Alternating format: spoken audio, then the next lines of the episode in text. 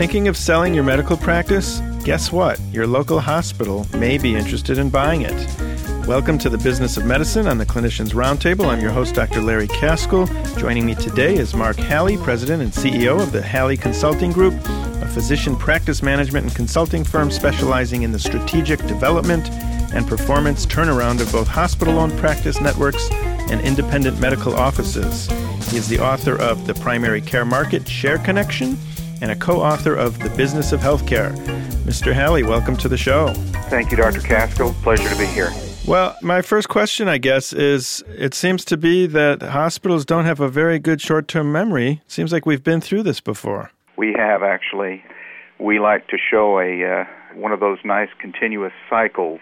Uh, we're back at it again. We were on again from about 1985 until 1998 or so off for three or four years, but hospitals are back to hiring and employing physicians with a vengeance. Yeah, I, I was part of a large group in 2000, and then the consultants came in and told the hospital, get rid of all your employed physicians immediately.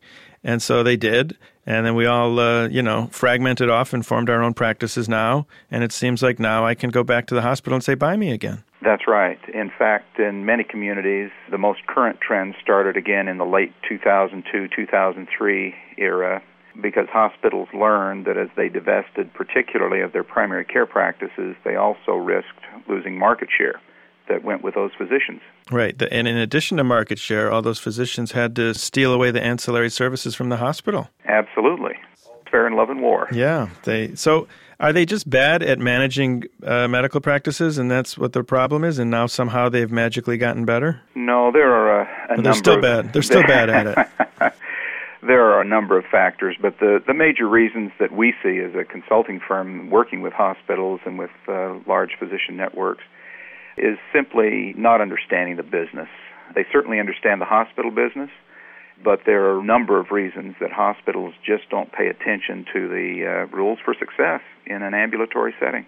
Take me through a recent conversation you had with a local hospital, and tell me, you know, what transpired. Well, for example, sitting down with a local hospital CEO, a conversation very frequently might go something like this We divested of our primary care physician network or cut back on the number of physicians we employed. Uh, we started seeing a decline in our market share as measured by discharges and our competitors are are gaining that market share so we realize we've got to get back into the business how do we do it right this time and uh, then we begin to go through a series of critical success factors to ensure that uh, that the hospital is successful.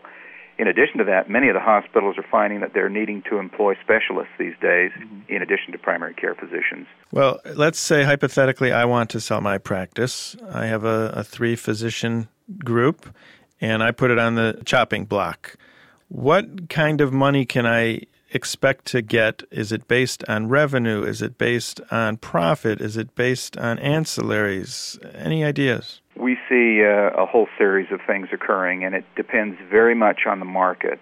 Similar to selling a piece of real estate, um, in some markets, uh, real estate is a very hot commodity because there's a lot would, of demand. Where would that be right now?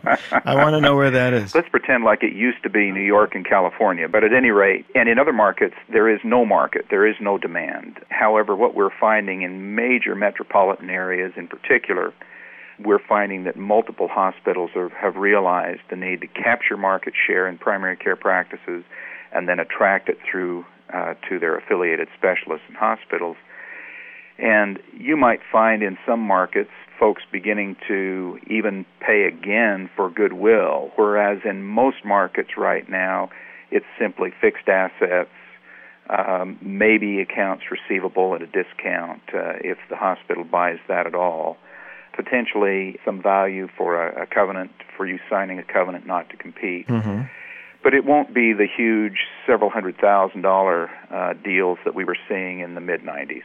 Well, so then it's really not in my interest to sell. I mean, because if if a local hospital approached me, basically they'd be getting from me half a million dollars in radiology services, two hundred forty thousand dollars in physical therapy services, uh, two hundred thousand dollars of whatever other service, and yet they're only going to pay me $300,000 for my practice? It doesn't make sense to me. If that.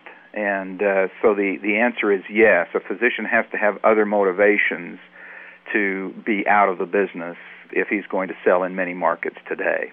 He or she might have, for example, a motivation to improve quality of life or to add partners or to get out of the administrative hassles, all of which may or may not be accomplished by uh, by selling the practice. But uh, but getting rich on the sale not likely to happen. The hospital is, uh, by law, uh, particularly the not-for-profit facilities, are not able to count that potential referral revenue and determining the value of the practice. That makes me very sad. And that is a sad thing for physicians today. We, we should have sold back in the mid 90s, the heyday. If you've just tuned in, you're listening to The Business of Medicine on the Clinicians Roundtable. I'm your host, Dr. Larry Kaskel. My guest today is Mark Halley, President and Chief Executive Officer of Halley Consulting Group. We're talking about whether or not to sell your medical practice. Mark, what what can we learn as physicians from the mistakes we made in the past? Where did we go wrong last time? Uh, what can we do differently this time? Well, as uh, physicians, not talking about the mistakes the hospitals made, but as physicians, picking the right partner is probably the most important factor in the success or failure of a transaction. And picking a partner that understands the ambulatory business or is willing to recognize that it's not part of the hospital is critical picking a partner who is the market share leader is also critical. You don't want to tie your wagon to somebody who's struggling to keep from going under, who's capital strapped.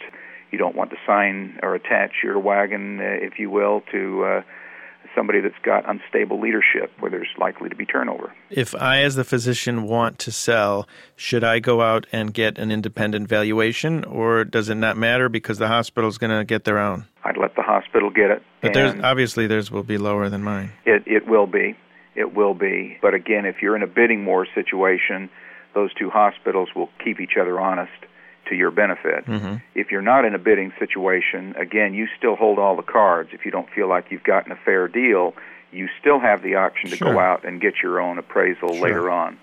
And how do I even go about initiating the process? Do I call the local hospital CEO, or is there someone else at the hospital that makes those decisions? Personally, I'd start with the CEO say, Hi, hi, this is Dr. Kaskel. I've got the greatest practice in the world, and you need to buy it. I'd show up and sit down and say, Have I got a deal for you?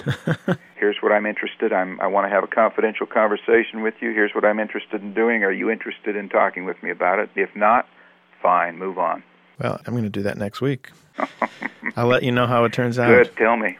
Um, what what leads to success when the physician is employed? Because I believe a doctor needs to be incentivized, have some skin in the game. When the doctor runs his practice, he runs it well. When he works for somebody, he wants to go home. Right. And we tell our hospital clients that physicians don't make very good employees, quote unquote. They make great business partners, even if they're on your payroll. And we have several things we remind them about. One, of course, I've hammered on understanding the theory of the business. Two, making sure the CEO is supportive of the network. Third, engaging the physicians in operational governance. Even though the hospital owns it, let the physicians remain involved in driving the success of the practices. Fourth, make sure they're engaged in sharing vision. Fifth, give them uh, the incentives. Make sure that uh, they have an opportunity to earn income based on how hard they want to work. Also add some meaningful measures, make sure they can track. Most physicians know exactly how many patients they need to see in private practice to pay their staff and how many more they need to see each day to pay themselves. Give them the numbers. Physicians are real bright people, and if they've got that information and the incentive to work toward that bottom line, they'll achieve it. Mark, I want to go back to what we started with was again, back in 2000, 2001, the hospitals divested themselves, and that was based on the consultants coming in and telling them to do so. Right. What were the market conditions then as compared to now? What, why would they do that then and now do 180 degrees? Well, a lot of uh, consultants don't really understand the concept of, of capturing market share. Uh, what they were focused on in those days was the bottom line of the hospital. Mm-hmm. There's a there's a thing called a loss leader out there. there is. but those loss leaders can become painful mm-hmm. over time. In reality, what hospitals should be focusing on and are now increasingly focused on is the fact that your average primary care practice captures between three, four, even 5,000 patients and holds them. Patients who consider that physician the doctor in the community. Surgeons don't have market share. They have cases and admissions. Patients come and see them, then they go away. Nobody wants to see their surgeon 3.65 times a year. But we don't think anything about seeing our family physician three and a half times a year, or our general internist, or our pediatrician, uh, or even our OB at the appropriate time. And so, as hospitals begin to realize who holds their market share, they begin to gain interest again in primary care practices and in the specialty practices it takes to attract that market share to the hospital. What do you do if you have a group of physicians and one of the doctors wants to sell the group and the others don't? Mm-hmm.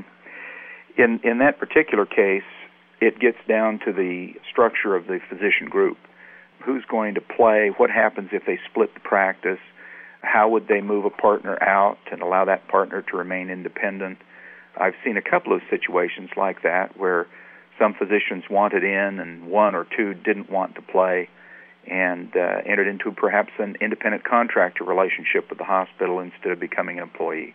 Well, we're almost out of time. I was wondering if you could just wrap it up for the physicians listening, what they should really put at the top of their their list if they're considering selling their practice, what to do. We usually in working with physicians who are contemplating selling ask them to consider their own personal characteristics, whether or not they're ready to sell, and there are a series of questions we can run through to assess that, how well the practice is performing, and whether or not it will be attractive today to qualified buyers, what its market position is. If you're in a strong market position, obviously you're in a better place to sell. Uh, what kind of payer mix you happen to have in your practice is always of interest. And most important, perhaps, the question of who's got the leverage in town do the hospitals have more of the leverage and control, or can you stay and play as an independent provider and do so successfully? Well, Mark, if someone wants to get a hold of you to help them through this transition, how do they find you? They can find us uh, very easily on the web, uh, www.halleyconsulting.com, or they're welcome to call us at uh, area code 614 899 7325. Mark Halley, thank you very much for joining us today. Pleasure. You've been listening to the Business of Medicine on the Clinicians Roundtable on ReachMD. Thanks for listening. You're listening to ReachMD XM160, the channel for medical professionals.